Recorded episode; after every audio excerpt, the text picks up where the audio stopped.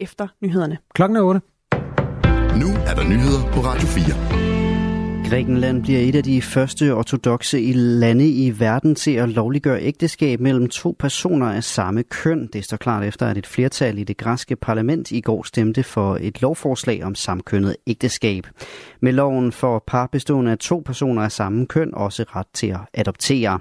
176 af de 300 græske parlamentarikere stemte for lovforslaget, der er blevet kritiseret af landets indflydelsesrige ortodoxe kirke, som mener, at homoseksualitet er en synd. Den græske ortodoxe kirke anses ifølge opslagsværket den store danske for at omfatte 95 procent af landets befolkning. Kirken opfatter sig selv som den kirke, der har bevaret kristendommens oprindelige lære og form. Børne- og undervisningsminister Mathias Tesfaye fra Socialdemokratiet har endnu ikke modtaget et brev fra en gruppe forældre til børn på Borup skole, hvor TV2 har berettet om, at der er sket grænseoverskridende og krænkende adfærd fra elever. Men han vil læse det grundigt, når han modtager det, hedder det i et skriftligt citat fra ministeren. Beslutninger i den konkrete sag på Borup skole skal håndteres af Køge Kommune. Det skal jeg ikke blande mig i. Sådan er lovgivningen, men vi støtter og rådgiver meget gerne fra ministeriet. En af medafsenderne på brevet er Kenny Stærk, der er far til en dreng i indskolingen på Borup skole. Jamen det er jo det, at vi ikke føler, at på det her dialogmøde, som vi havde med, med kommunen tidligere på ugen, at vi fik, øh, fik nogle svar på de ting, som vi synes ligger os, ligger os meget, meget nært fortæller, fortæller han om årsagen til, at de har sendt brevet. Og han har en klar efterspørgsel til ministeren. Vi håber jo først og fremmest, at, øh, at han tager fat i det konkrete problem om, omkring en, en, en, en gruppe børn, som jo øh, har nogle store udfordringer, og som, øh, som vi synes jo skal have noget hjælp. Men vi synes også samtidig, at, at de her børn ikke skal være øh, på skolen og få den hjælp. Altså, de skal have et andet, et andet skoletilbud. Det synes vi, det, det, bør, øh, det bør et samfund som, som Danmark jo ligesom kunne håndtere. Og så håber vi også, at vi, øh, at vi får en ny skoleledelse. Israels militære operation i Rafah i det sydlige Gaza kan ikke fortsætte, uden at der er en plan for de civiles sikkerhed. Så lyder det en udtalelse fra det hvide hus. Udtalelsen kommer efter, at USA's præsident Joe Biden har talt i telefon med Israels premierminister Benjamin Netanyahu.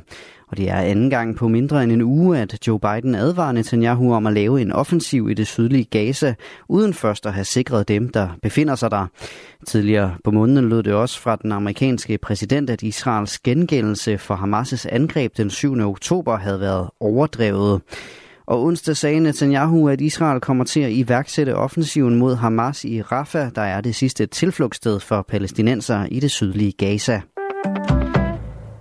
Adskillige parkområder i den australske storby Sydney er blevet lukket for offentligheden. I mindst 20 parker er der nemlig blevet opdaget asbest i den bakflis, der er spredt ud i parkerne. Det farlige stof er også blevet fundet på en folkeskole, et supermarked og et hospital, og det frygtes, at asbestfundet kun er toppen af isbjerget, skriver ABC News.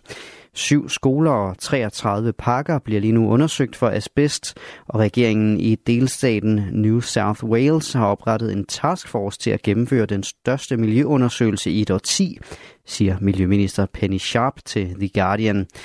Det er uvist, hvordan asbesten er havnet i barkflisten, bakflisen. Asbest er forbudt i store dele af verden, fordi indåndingen af asbestfibre kan give lungebetændelse og kræft. Og så er der dårligt nyt til alle os, der ynder at sætte tænderne i en stor plade chokolade, for eksempel en fredag aften.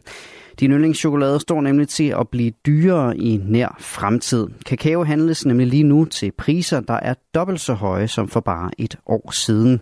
Forklaringen på de stigende kakaopriser skal først og fremmest findes i en fejlslagen høst i Elfenbenskysten og Ghana, hvor op mod 80% af verdens kakao stammer fra. Vejret i Vestafrika har været usædvanligt varmt og tørt de seneste mange måneder. Derfor er der ikke høstet så meget kakao som forventet, siger Ole Slot Hansen, der er råvarestrateg i Saxo Bank.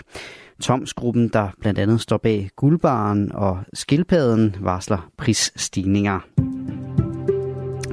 Mest skyet vejr med regn af og til, men i de sydøstlige egne kan der også komme lidt sol og temperaturer mellem 7 og 12 grader og let til frisk vind fra syd og sydvest.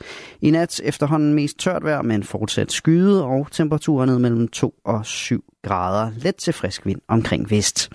Det var nyhederne her på Radio 4 med Asbjørn Møller.